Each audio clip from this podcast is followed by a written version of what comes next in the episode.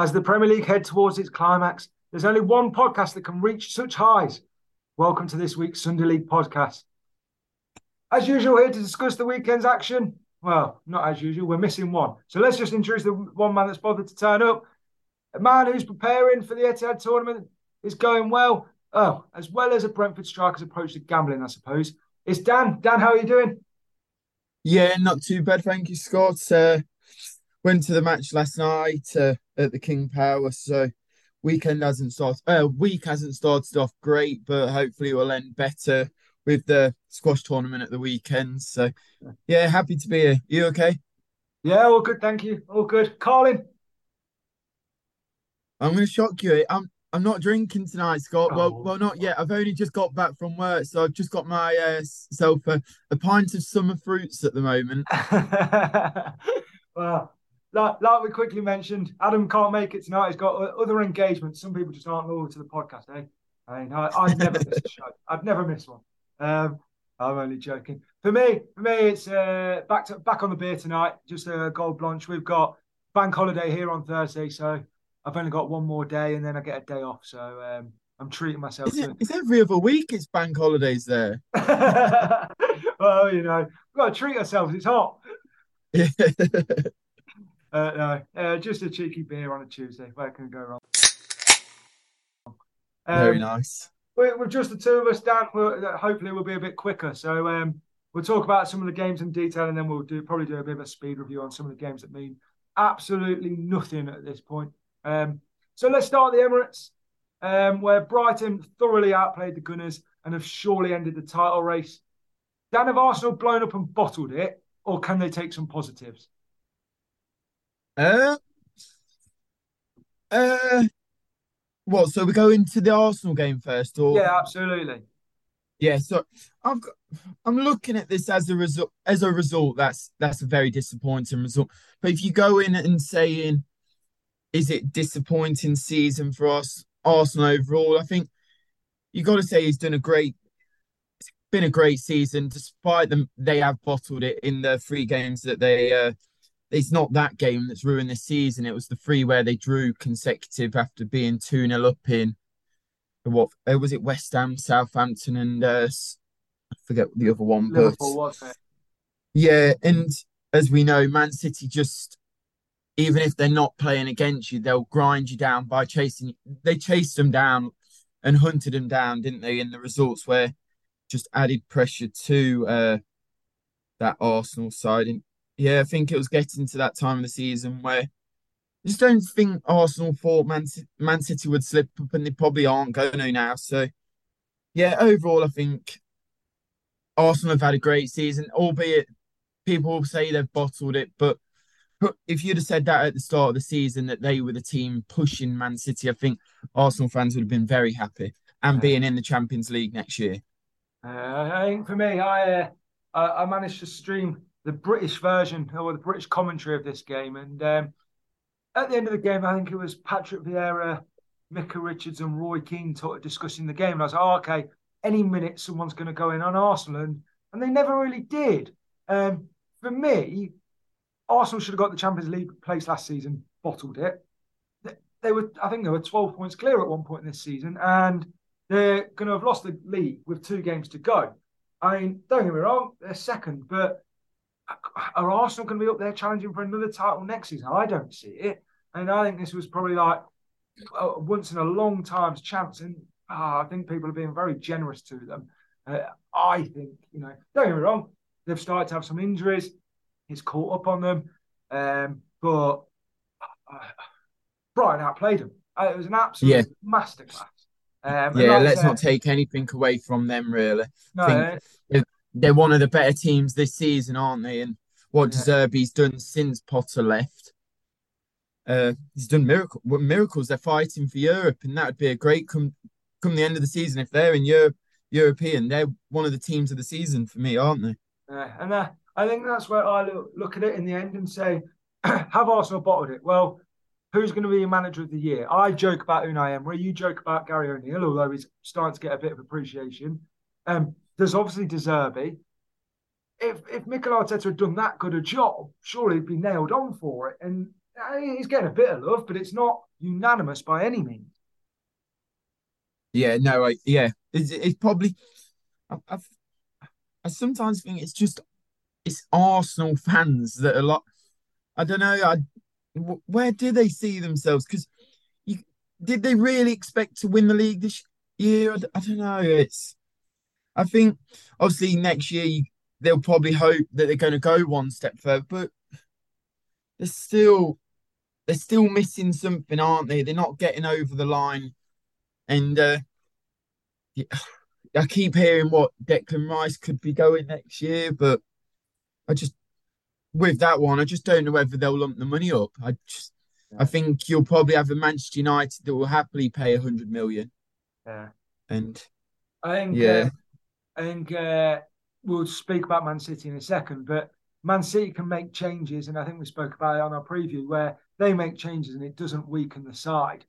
I mean, Arsenal, their starting eleven's quite good, but you look at the bench and there's, you know, the overall squad's not really good enough to win a league, is it? And maybe that's told with the final part of the season where they've not got people that have necessarily. Well, I think they've got Zinchenko and Jesus, haven't they, that have won it before, and probably all yeah.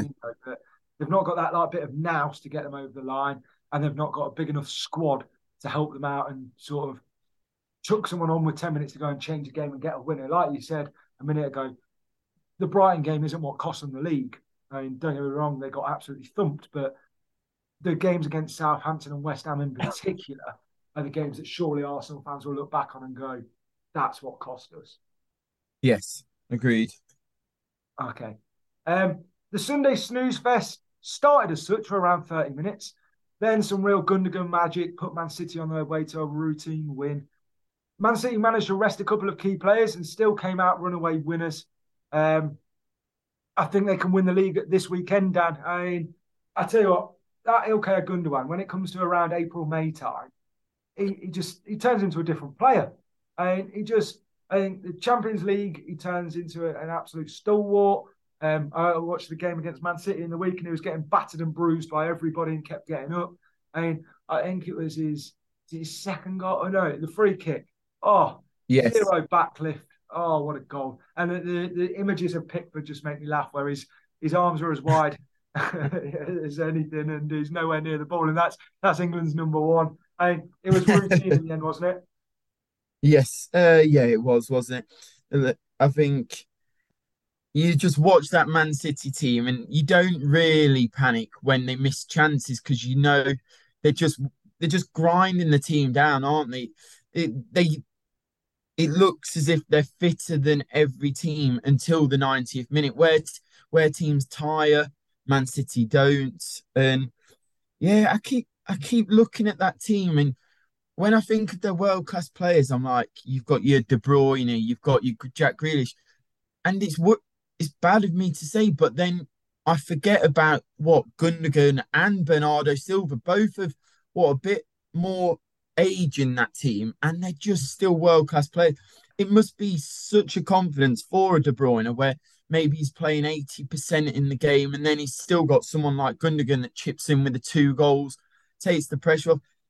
Well, we're not obviously I'm being harsh because De Bruyne doesn't have many bad games, but that's the that's the good thing of having a Man City side where you can have your one one bad game and you've got someone else that will come in off the bench. Even like you go as far as like Mahrez, he's on the bench, and then what was it in the FA Cup or something? He goes and scores the hat trick. You're like, to have that luxury of players. And yeah, I was just very surprised with it's obviously how uh through credit to Everton and uh, Sean Dyche, but how serious Man City took the game because I've I honestly thought after seeing that they didn't take any players off in the week against uh, Real Madrid, I thought maybe Haaland wouldn't start.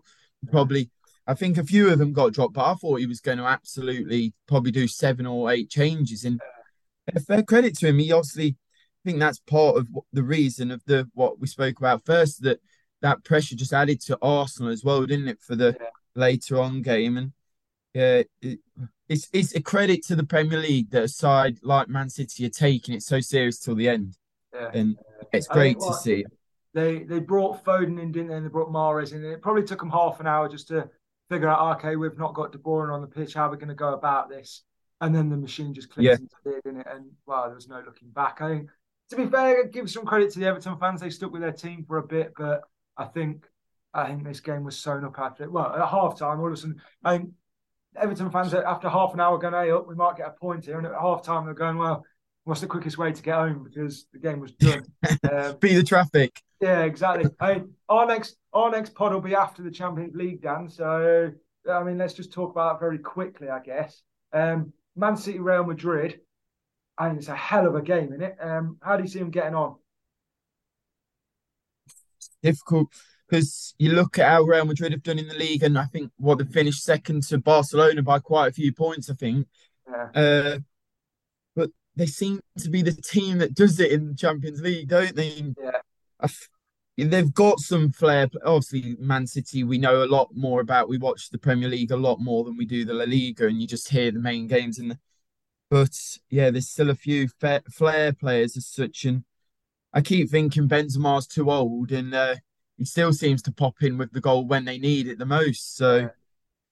yeah, you've got to worry. But then I, my head's saying Man City are the best team in the world, and if if they turn up, then there's no doubt about it. We'll be seeing Man City in the final. I, to be honest, I can't see nothing but the treble, but it is the Champions League that eludes them, isn't it? Yeah.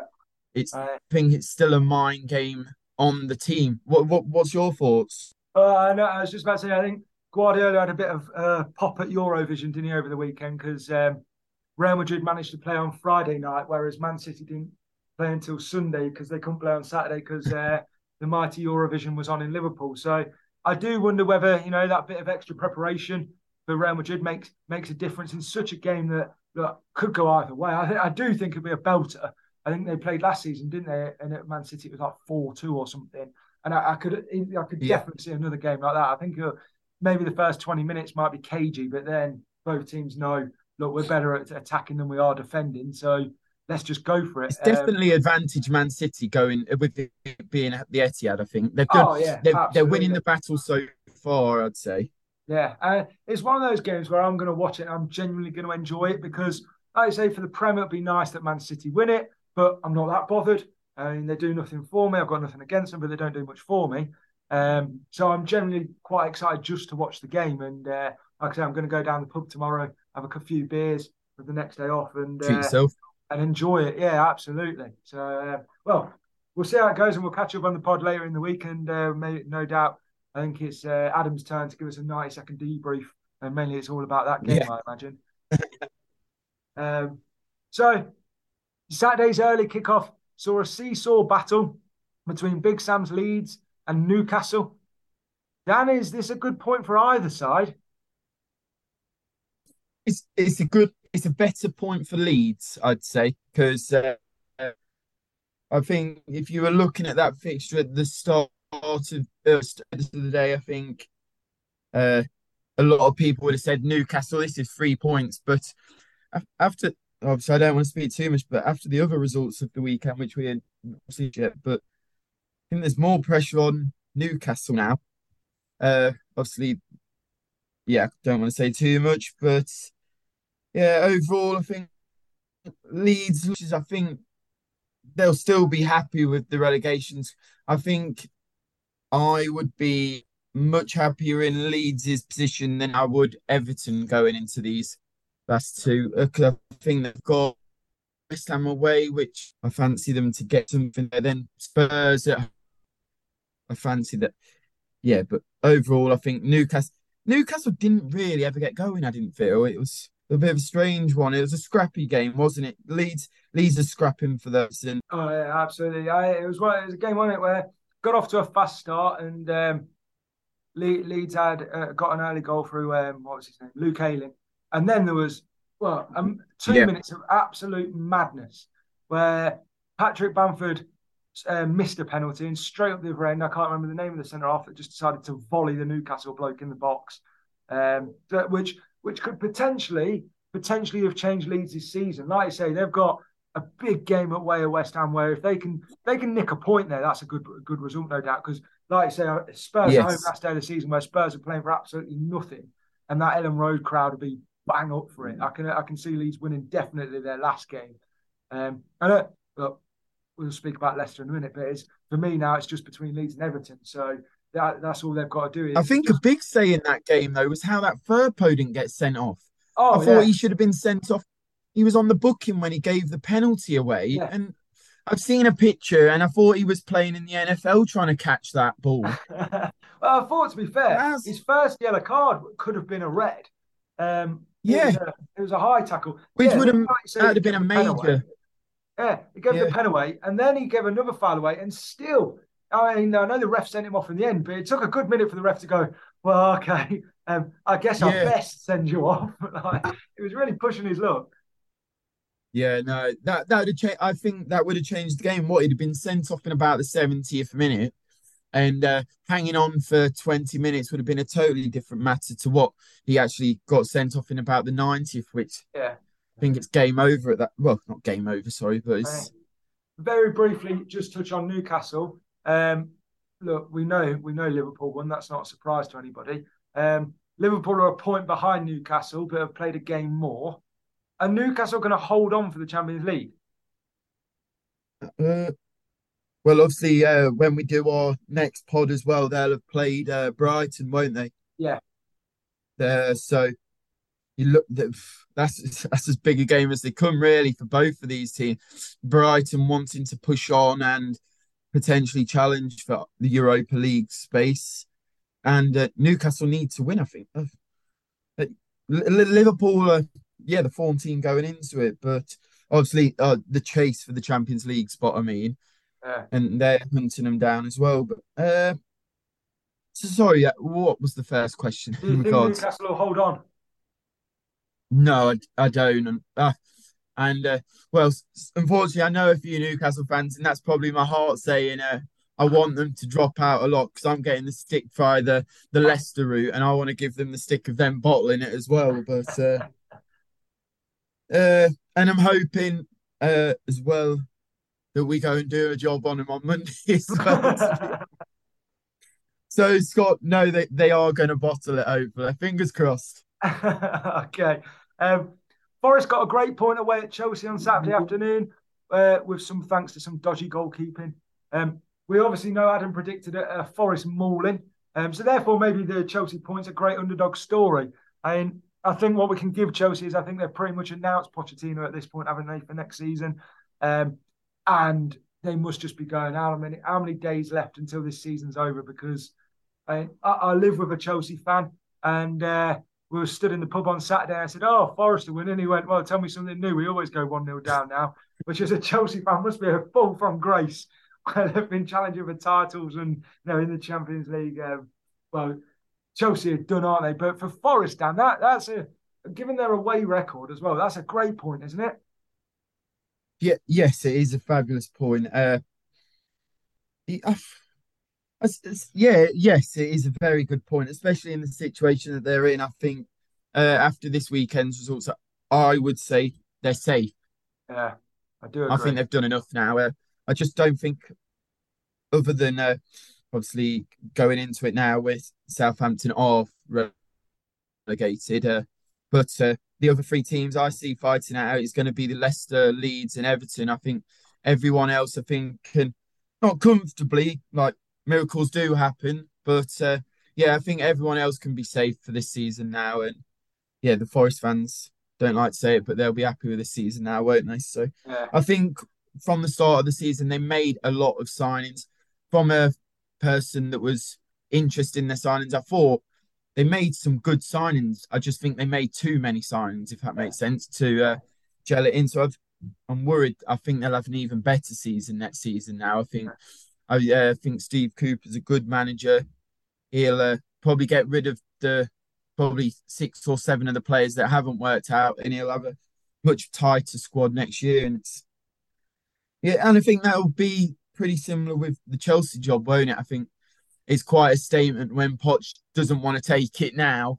Uh, even he knows, uh, yeah, this season's done with. But yeah, it's it's an interest. It'll be a, it'll be an interesting uh, pre-season for both of them, I think. But yeah, and they they're just fighting, aren't they? It's it's a lot of people down the bottom. Well, I'm saying as a Leicester fan, we're not fighting, Uh, and it's the the passion of Leeds and Forest that you go and watch them, and all that. Um, if I'm watching it as a neutral, I would be very happy to support that Forest team because even if they're not good enough, you you want to see your team fight, and that's all you can ask for. yeah, oh, absolutely. So, I think that, that's the we'll, we'll, touch on Leicester in literally the next game, but that's the frustration of watching Leicester, isn't it? You watch Forest, Everton, and Leeds, and they're all all their players are absolutely chucking every chucking their bodies on the line, fighting for every inch, um, and, and, we're not, quite frankly. Um, I mean, for Forest, this must be some real vindication for the, the owner and for Steve Cooper because I think there's been multiple times this season where they could have easily got rid of him um, and who knows what would have happened. And like you say, they brought in God knows how many players um, at the start of the season, which I, I, think they needed to. I think they had a lot of people on loan, didn't they, when they came up? Yeah. But it's a hell of a job to try and merge all those together. You can have probably seven or eight lads knocking on the door every week going, why aren't I playing? Um, which can't be easy. Um, so, like I say, it's a hell of a job he's done. And they should take some real satisfaction from the fact that, you know, they both stuck together, the whole club stuck together. And at the end of the day, Forest haven't been in the Premier League for a long time. So to stay up is a hell of an achievement, especially when most people would have said at the start of the season they'll go down, and probably most of the way through the season would have stuck with that prediction. So, like I say, uh, there's a decent chance they play Arsenal at the weekend. There's a decent chance they win that, and they're definitely safe. But I do agree with you. I think they're already safe. I can't see Everton, Leeds, and Leicester, two of those sides, getting enough points to chuck Forest no. back in there. So um, which is essentially what needs to happen at this point in time. Um, we've touched upon it, Dan. We may as well talk about it properly. You were there last night with Adam. Maybe that's why he's disappeared and not come on the podcast. He can't face it. Um, Leicester, uh, let, us just be brief. Leicester lost 3 0. They were never in the game. Um, I've got to be honest, Dan. I've watched Leicester. Uh, look, I live thousands of miles away at this point, but I, I, make sure I watch every game. And this season, it's been painful. I've sat there with a girlfriend and made her watch it even when we're 5 0 down at times. After listening to the Liverpool fans chant uh, Bobby Firmino's name for half an hour and Trent Alexander Arnold stick one top bin and listen to Alan Smith essentially cry on TV punditry, I did turn it off with 10 minutes to go, I'll be honest. So I didn't see the last 10 minutes, um, but I assume it wasn't game changing. Um, what was it like being there? Oh, it. Uh to be honest, I went there with that.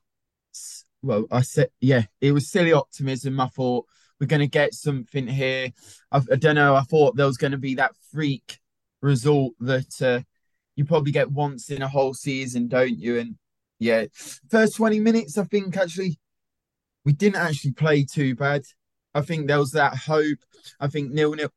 And then, yeah, they get, they just make too many silly errors. I think when you obviously I, I'll back them as, until the end, but this has just got I can't even talk too much about the game. It's just now it's it's getting horror it's it's horrible down there and it's I hate to say because it's well it's not just my team, it's our team. It's yeah. and it's horrible to watch. It really is. It's um I think like I briefly mentioned, and I hate actually saying I I'm liking how Forest are playing, but I do not mind if my team isn't good enough. It's when I don't see the passion from that, play- and I'm I'm fed up. And it's okay. Jonny Evans was captain yesterday, and he didn't actually have a too bad a game. But then you've got players on there that are also showing a bit of well, not even they're supposed to be showing a bit of leadership. Like I'm going to name him in it, uh, Tielemans, and he's supposed to be what assistant captain or whatever his role is in the team. And he, he looks like he's gone. I don't. I would rather be watching someone like Dennis Praet, maybe not of the quality of Yo Tielemans, but he's got some fight about him. The bloke, he's already gone. He doesn't want to commit to the club. Why are we playing him? I don't understand it. If they do not want to be there, I do not want to see you on the pitch. Yeah, no, that's simple as it's. It's it's it's frustrating to watch, and you look at. I look at the team that started yesterday, and seven, eight of them probably know already that if we go down, they're not going to be there. So no wonder they haven't got the fight. It's it's poor. It really is. And It probably it probably stems from Brendan Rodgers, but we can't keep blaming him. We've sacked him now. We've yeah. we've made the the option to t- appoint Dean Smith, and Dean Smith is now picking these players that aren't performing. Yeah, I think uh, for me, there's the, the club's rotten. And I won't get away from it. The club's rotten. They've got Jon Rudkin in, who's uh, I don't know what he's done to get that job, but he's rotten. Um, Brendan Rodgers and his recruitment staff and everything went on over the over the summer and the year before with the backroom staff. Look, we're not going to get into that, but it was rotten. I think they they got rid of him far too late. Um, like you say, I'll go through them. The, the, both both the fullbacks now. I'm being a bit harsh on Ricardo. He's been injured, um, but Castagne, I mean, Bice probably. I mean, he's just not good enough for me, but probably. And Diddy, Tielemans, Soumaré, Barnes, Maddison. They're all players that go aren't getting hurt by this situation. You know, they'll rock up next season playing for another club in one of Europe's top leagues, probably. Um, it's the fans that have to suffer. I mean, I'm not going to criticise Jamie Vardy. I, I think um, look, he's an absolute stalwart of the club, and I think his legs have just gone. I don't think he's good enough to do 90 minutes every game. I think Leicester were unlucky that Iheanacho got injured when he did because he'd kind of hit one of those little form spots that he has every so often that maybe would have been crucial in the running where he'd nicked a, a winner or so. But for me, watching watching my team go one 0 down to Liverpool, fair enough, they're a good side. They're probably one of the best sides in the league at the moment. But then just give up. I mean, there was one point in time where I was watching it on my computer last night, and I threw my computer at the wall when Soumaré just gave up and just didn't bother chasing back. And for me, that's criminal. You're in a you're in a relegation battle, and the least you can do is show the fans that you care. You might not be good enough, but you can at least show the fans you care. Yeah, you guys are paying four five hundred pounds a year for your season tickets. That's hard earned money. You guys on a Monday night have had to go slaving away at work all day. You know, have a couple of beers before the game, be buzzing about the game, and oh yeah, they give you 10, 15 minutes at the start of the game where they kind of looked like they might be in the game. They didn't offer a lot. They just kind of showed up for a little bit. But as soon as they went 1 0 down, it was, well, it was dreadful, absolutely dreadful. And um, I, it carries on from the Fulham game. We obviously had a, my rant the other day about, you know, the fact that some of them shouldn't have been paid. I, I've not left that that place. I think I think Leicester they're a, they're a team going down with a whimper, and and that that's the problem, isn't it? It's the, it's the part where they're not they're just not showing the fans that they care. You never had that moment really last night when you know, we went 1 0 down or even 2 0 down where the fans got right behind them and, you know, a few flying tackles went in and, you know, like the, the turn around to the fans and go, come on, you know, none of that. Yeah. Which was definitely happening at Leeds. It's definitely happening at Everton. It's definitely happening at Forest. It's just not happening at Leicester. I mean, you'll look back at the season and, and you'll turn around and go, well, Leicester deserved to go down. Um, interestingly, we, we were uh, away in Spain at the start of the year, weren't we, before the season started, and we all made our predictions well. Adam did predict us to go down, so he has some outlandish predictions, but every so often they do come true. Um, uh, Hopefully, it's wrong this year, though. Yeah, you did. You did touch upon that. You kind of still hoping for a miracle against Newcastle. For me, I, I, would accepted before this game that Leicester had gone down, and I, am not moving away from that. Do you still have any belief, or are you are they gone? Uh, after that result, I'm I'm still hurt by it at the moment. I'm hoping come uh I I hate to say it now because I, I I always what I look at the fixtures and I think, oh, I can have a nice uh Saturday, Sunday with the family now. Leicester are playing on the Monday.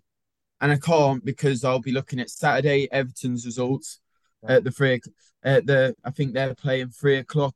Is it Bournemouth this? Oh no, Wolves away. Sorry, yeah. and then and it's uh, Leeds, obviously West Ham on the Sunday.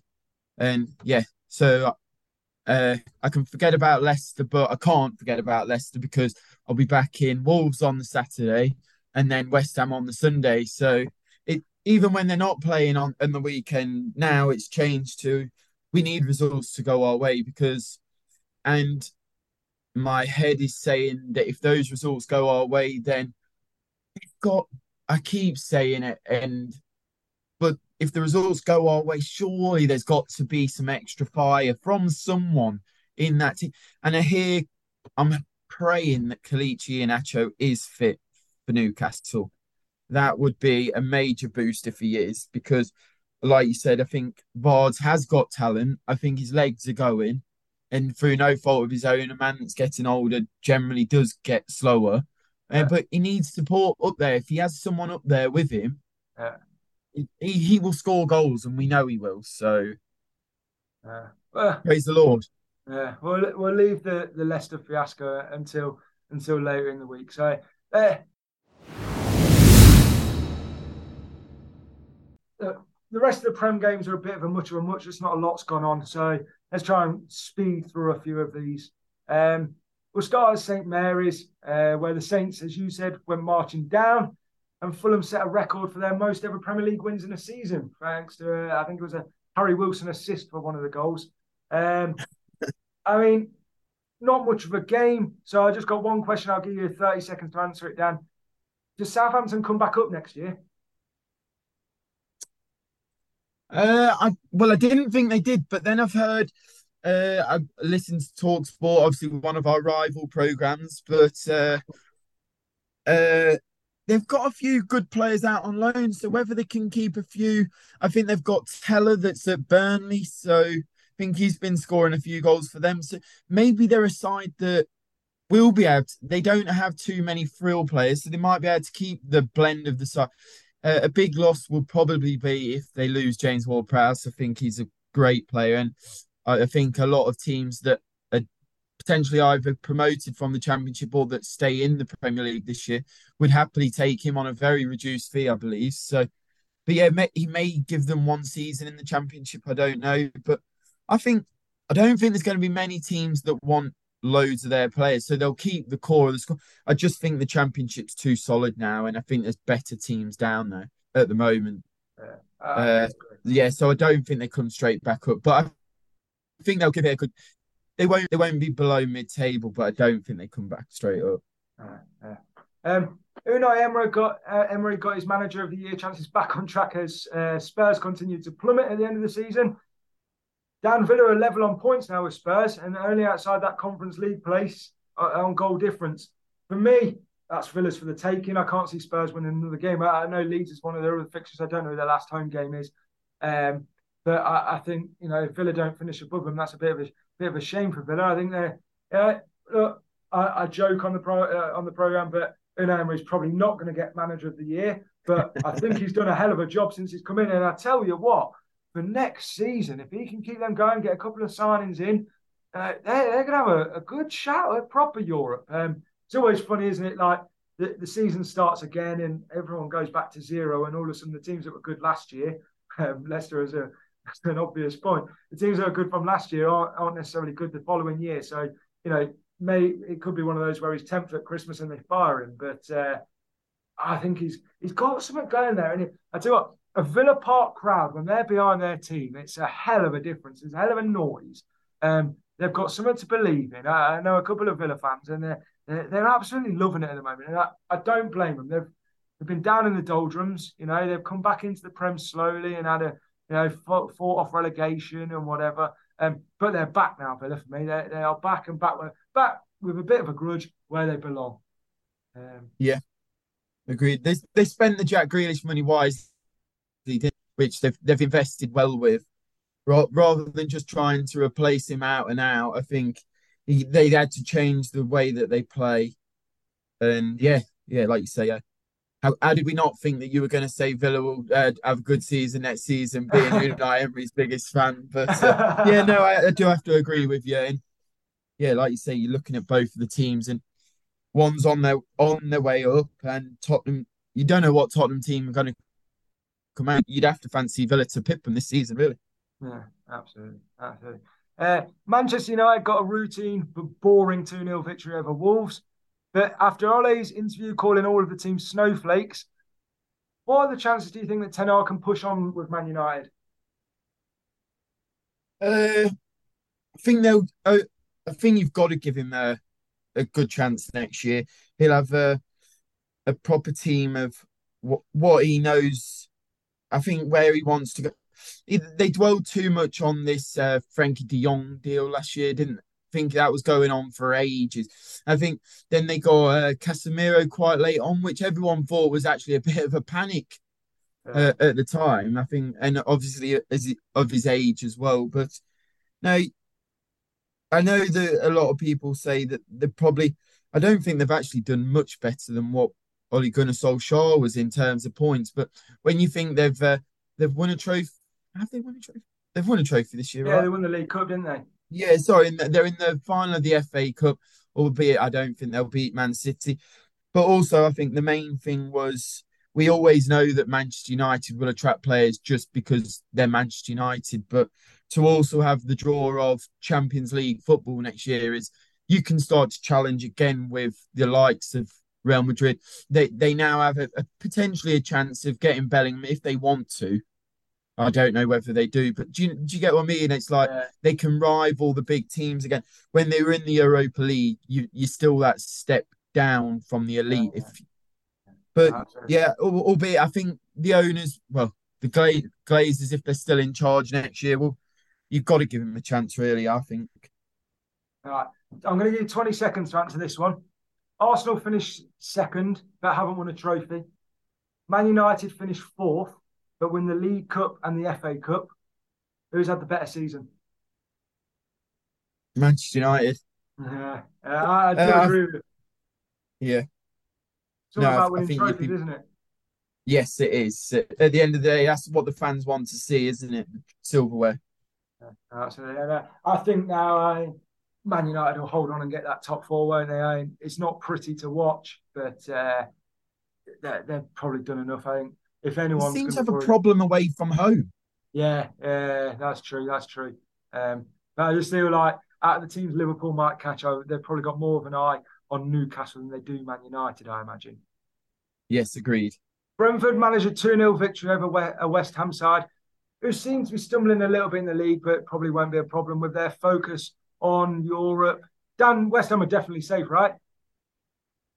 Yeah, they are. I think. Uh, I think we all knew that this was going to be a bit of a, well, a bit of a diddly squat game. I thought, uh, even without we, West Ham have got other priorities now. I think they've done enough to stay up, but yeah, their priority now is surely just winning that Europa League conference. I think I've uh, heard Moyes in the week say I think they're assigned to losing Declan Rice, and I think most fans would probably let him have that passage away from the team now. I think he's done it the right way. He's stayed how every fan would want him to leave. He's worked his ass off for the team until the very end and to sign off with that Europa League conference. And uh, when uh, I think there'd been times when Moyes was potentially tipped to be sacked. I don't think this is actually a bad end to the season if they win this trophy somehow. I think I'd be a happy uh, happy Hammers fan, wouldn't you?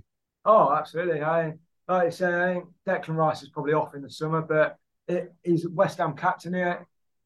I mean, he, could he's got a chance to lift a European title, yeah, um, which for West Ham would be fantastic. Uh, it's a massive game in the week. They're, they're, I think they've got a one goal lead, haven't they? So it's definitely not over. Um, I, I, I didn't see a lot of this game to be honest, because like I said, it was a bit of a nothing game. Um, I don't know the reasons Ivan Toney was in the stand. I'm assuming he's not been banged up, here, as Adam likes to say. Um, but he, I know he definitely didn't pay, uh, play. And Brentford are in nothing land, really, aren't they? I can't see them getting Europe. Um, but they've had a good season, haven't they?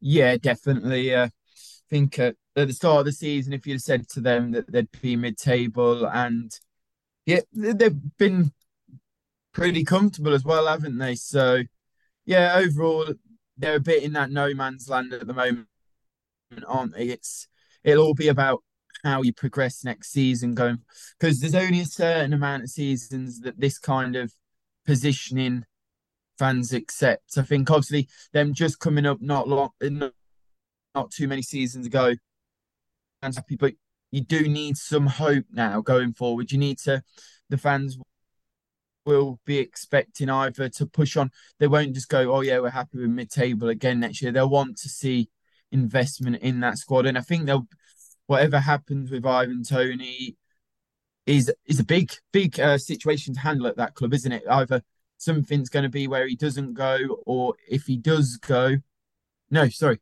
if he doesn't go, he'll want the team to invest because he's too good to be at that side. Yeah. And if he doesn't go, uh, if he does go, well, you've got to replace him. And I'd, albeit they've had a great performance today with uh, at the weekend without him. That's not going to happen every week. Uh, I thought it was interesting. I think it was, can't remember if it was before the game or after the game. Um, Thomas Frank came out and said, you know, Ivan Toney scores 20 goals a season. Imagine what he could do for a you know a top four club. Um, he's obviously got this gambling thing that I assume is going to be, you know, he's got however many charges of it. So I'm assuming he's guilty, even though we shouldn't say it. But I'm assuming, you know, they've found something. It's a lot of charges. Yes. Um, so I'm assuming at some point, you know, there's going to be a ban or something. If you were, I don't know, a Chelsea, maybe a Newcastle, you know, one of the teams a bit more on the, an Arsenal maybe. Um, do you take a risk on signing Ivan Toney when there's that potential ban coming? Or does that stop anyone actually coming in and making a move for him, do you reckon? I, th- I think uh, that probably stops people from coming. No one really wants, as bad as we say, no one really wants to touch him without nobody knows. It's you're not going to pay because that's also the difference between Brentford selling him for 40 million if you know he's not got the charges on him, yeah. or you can only really demand 20 million at tops because potentially could be gone in a month. Yeah, you're not yeah, going to spend no, like, yeah, I, it's a difficult situation, and Brentford are probably loving it. They're like, we've got one of probably the top five, well, yeah, top five strikers in the league on his day, isn't he? It's, yeah, no, absolutely. Like you say, if you get an Ivan Toney that is a hundred percent available to play for a season, a lot of teams, especially the teams that will be going into Europe next year that need bigger squads, even Arsenal or someone like that. Why wouldn't you have him on the books? Because Jesus is you need support, don't you? And he yeah. would definitely help with that. Uh, in the absolute, we've left it to last for a reason. It was an absolute nothing game. I mean, Eze brought a bit of magic, to be fair, with a couple of great goals. Um, but Palace ran out comfortable winners over Bournemouth. Dan, um, how much does this result hurt Gary O'Neill's chances of manager of the year?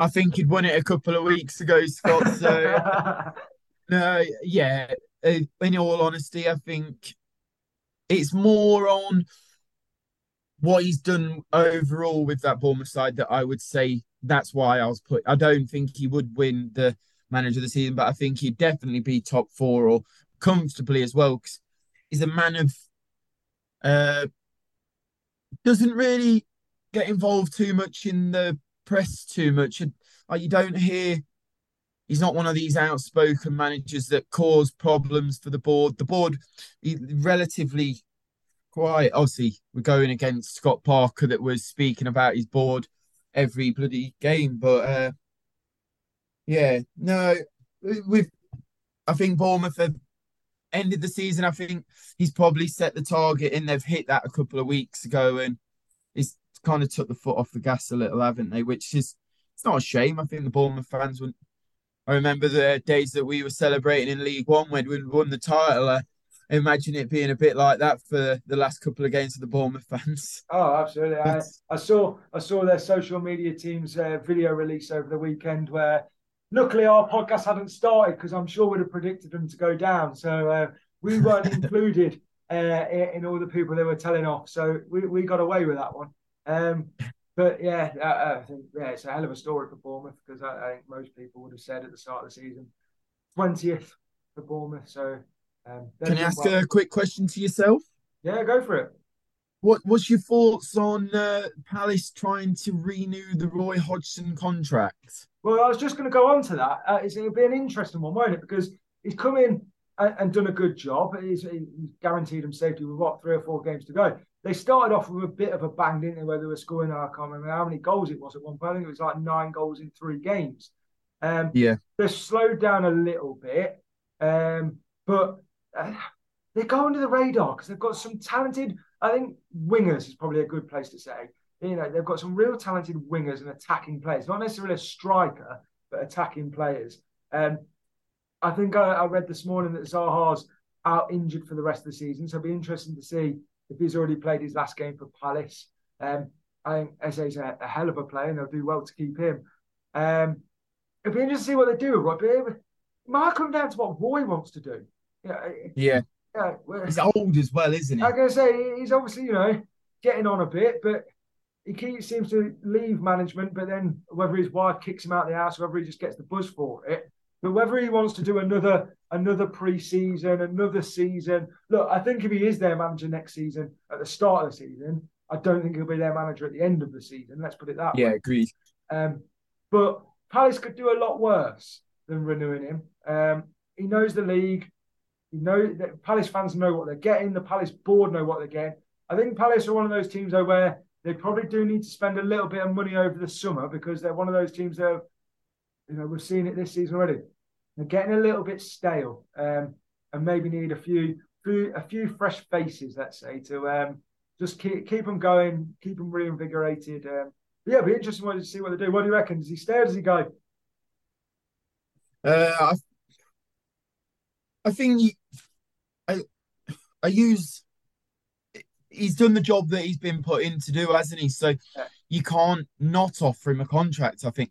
I just when he came in, I thought they, they always knew short term fix. It was like they they want they sacked him before because they wanted to go in a new direction. So I don't understand why they would offer him. I think there's better managers out there to progress, and you they should be looking at now someone that wants the job for three, four years.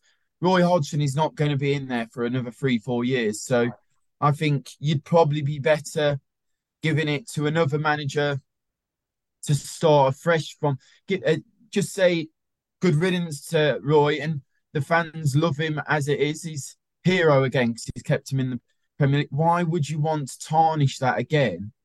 Because, yeah, because I think I'm getting fed up with the Zaha thing because I think every year he's saying that he's going to go, and I think he's got to realise Palace is, is probably his team now.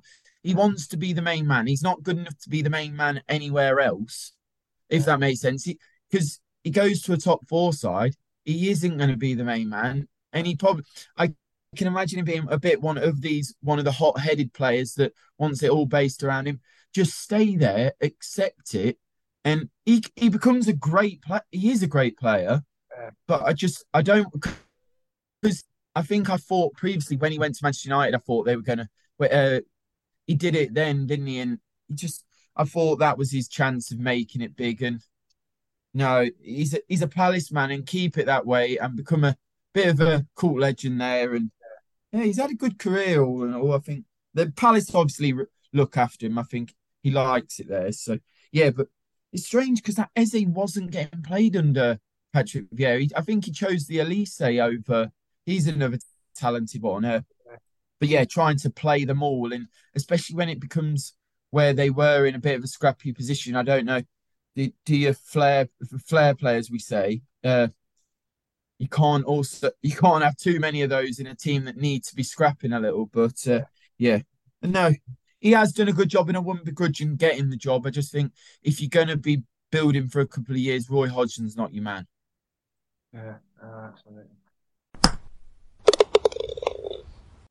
Okay, Dan. Where golf can only offer four, the, the Sunday League podcast can offer the majors every week, and it's time for our Sunday League majors, the Sunday League podcast four majors.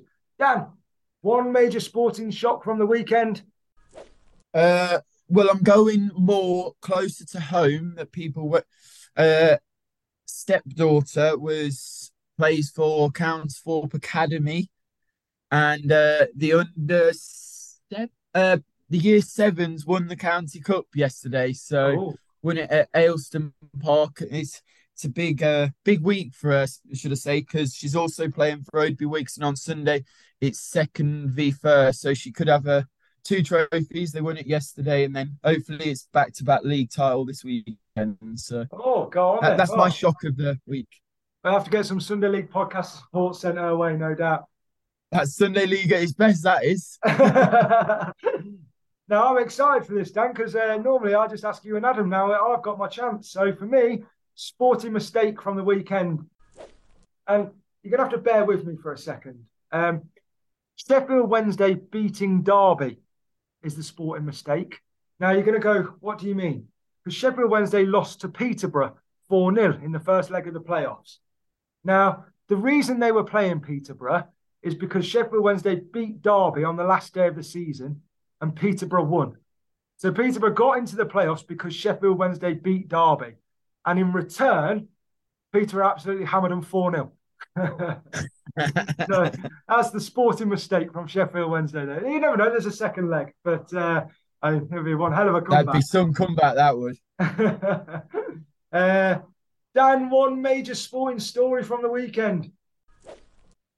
Uh, well, as you know, I, I have a a little bit of a love for Wrexham with the Ryan Reynolds and uh, Rob McElhenney story. So, as they were back in Notts County, I thought the sporting story of the weekend was the team that pushed them all the way, Notts County.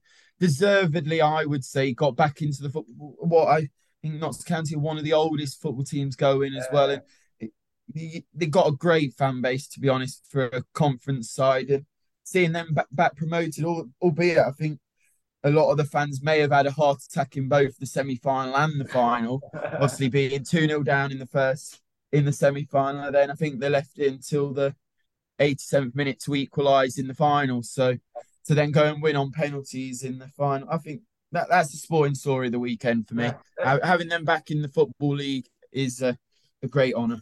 The manager also did a Tim Krul, I think, as well, didn't he? Didn't he change the goalkeeper in the last minute of extra time? Yes. come on and did, save yeah. the pens. Brave shout. That is incredible, incredible. But like I say, I, I can't, I don't know how far ahead they were of the, the next team, uh, but Wrexham and Notts County absolutely. It was nearly like twenty to thirty points. Yeah, so deservedly so. You're right, absolutely deserved. Um, for me, major sporting point for the week ahead. We've already touched on the Champions League, but I don't think anything beats the drama of the playoffs.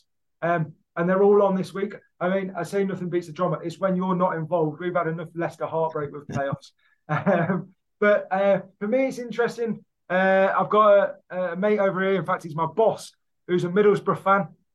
Um, so they're, they're going into their second leg against Cov at home, nil nil. I've got a lad that I worked with last year who's a Sunderland fan. They play tonight. So there's a potential of a Borough Sunderland final, which could get tasty.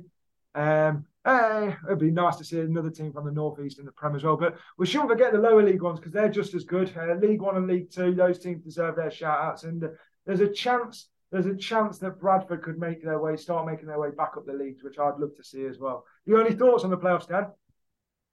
Uh, well, I, I did obviously hear the Peterborough one, and I think is it is it Luton that are playing tonight?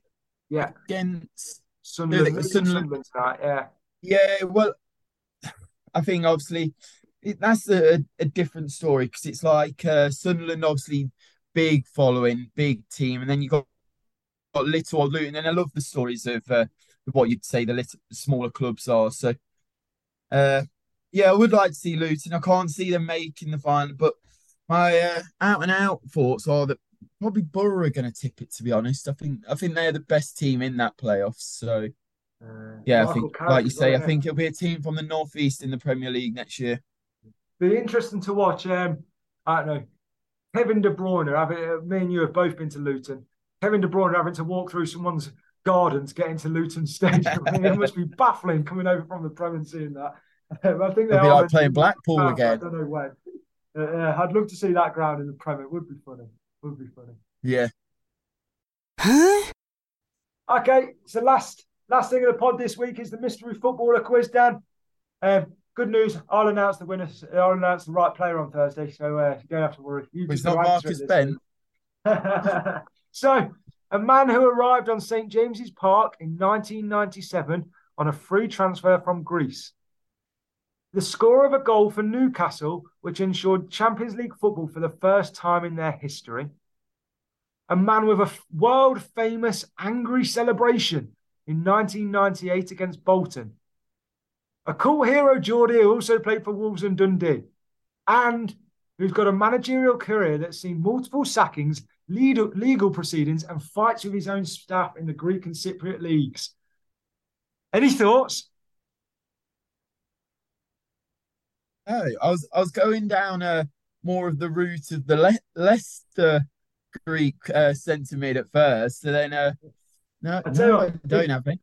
If you don't get it, and we'll, we'll obviously put this out on our social media, so if you don't get it and you can't remember, this celebration is fantastic.